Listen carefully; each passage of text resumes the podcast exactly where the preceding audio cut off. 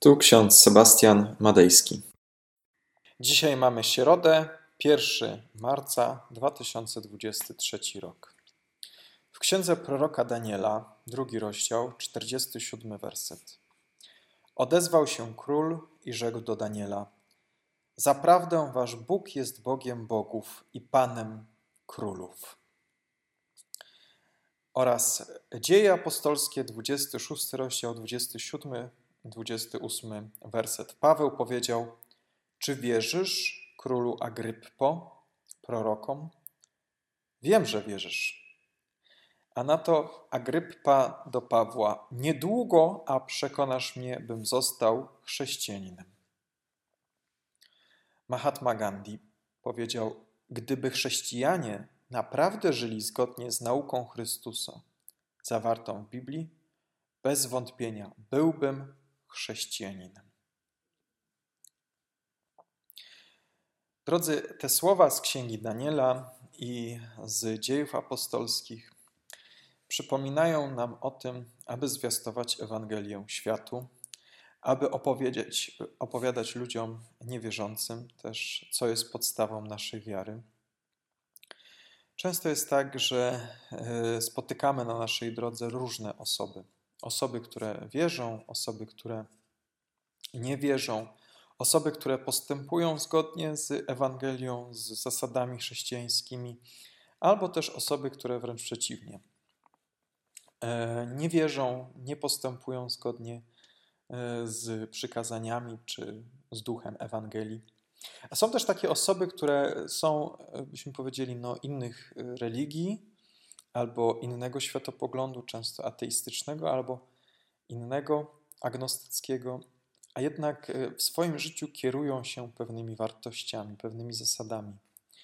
E, postępują zgodnie ze swoim sumieniem i często wyprzedzają w postępowaniu, e, w uczynkach miłosierdzia osoby, które no właśnie deklaratywnie wierzą, czy deklaratywnie są chrześcijanami.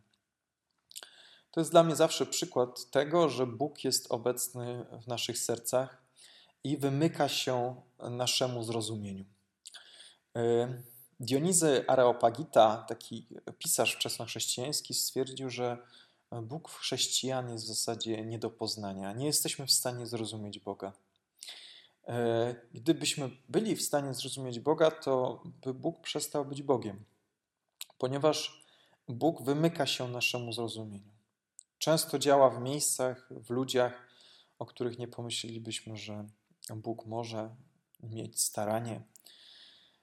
Tymczasem Bóg działa, jest obecny w tym świecie.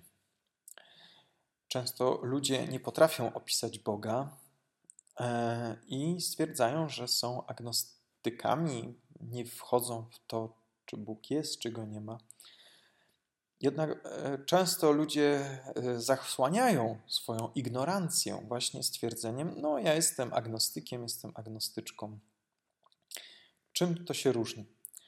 Ignorancja polega na tym, że e, no właśnie, nie chcemy zgłębiać pewnych tajemnic. Natomiast osoba taka o poglądach agnostyckich przemyślała pewne sprawy w swoim życiu, doszła do wniosku, że nie jesteśmy w stanie pojąć, kim jest Bóg. I w tym sensie Dionizy Areopagita zbliża się nieco do agnostycyzmu. Jednak Dionizy Areopagita stwierdził, że Bóg faktycznie działa i istnieje, że mu postanowił zawierzyć.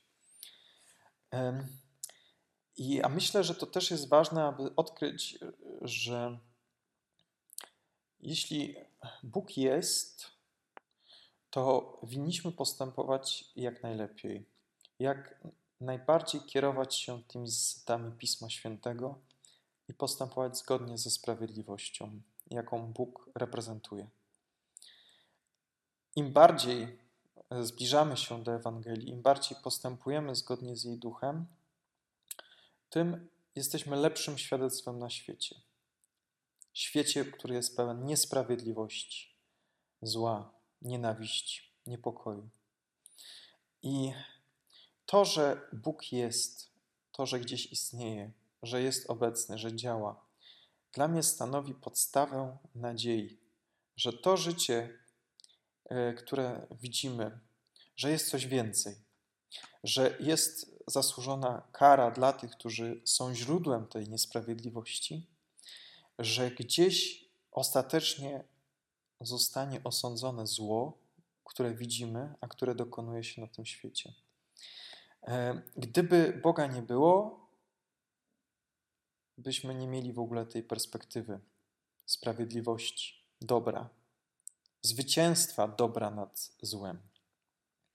To jest ważne, żeby dostrzec to, że no właśnie, jeśli przyjmiemy postawę wiary, zaufania, że Bóg jest sprawiedliwością, że jest dobry, że doprowadzi sprawy do końca, to, to daje przede wszystkim taki pokój, że Bóg jest tym, który ostatecznie rozprawi się z tym złem, które widzimy.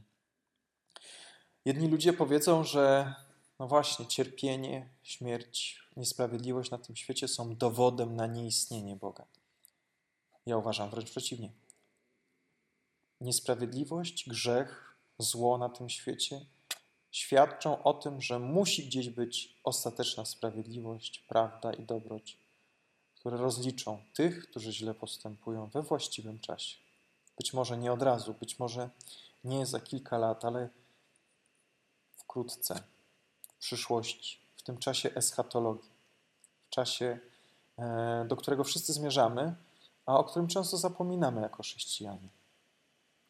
Dlatego ta nadzieja, abyśmy żyli zgodnie z nauką Chrystusa zawartą w Biblii, daje nam nie tylko pewność tego, że Bóg istnieje, ale też stanowi świadectwo dla tego całego świata pogrążonego w niesprawiedliwości i w niepokoju. Dietrich Bonhoeffer napisał takie słowa, które bardzo lubię.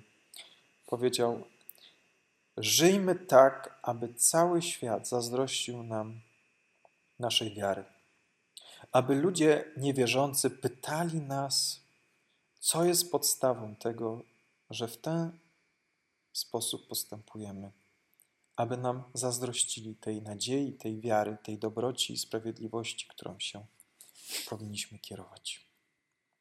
Aby to nie tylko było przykazaniem, czymś odgórnie skierowanym do nas, ale żeby stało się życiem, aby zamieszkało wśród nas to słowo i aby stawało się ciałem każdego kolejnego dnia.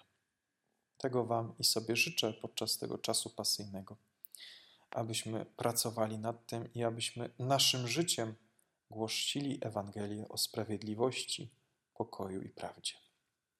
Amen. Pomódlmy się. Wszechmogący Boże, miłosierny Ojcze, przychodzimy do Ciebie w tym poranku ze słowem, aby Tobie oddać cześć i chwałę za Twoje dzieła. Ty przemawiasz do nas każdego dnia poprzez sumienie, poprzez Pismo Święte, poprzez kazanie, rozważanie. Spraw, Panie, abyśmy nie tylko byli słuchaczami tego słowa, ale jego wykonawcami. Tobie niech będzie cześć i chwała na wieki wieków. Amen. A pokój Boży, który przewyższa wszelki rozum, tak niechaj strzeże serc naszych i myśli naszych w Panu naszym Jezusie Chrystusie ku żywotowi wiecznemu. Amen.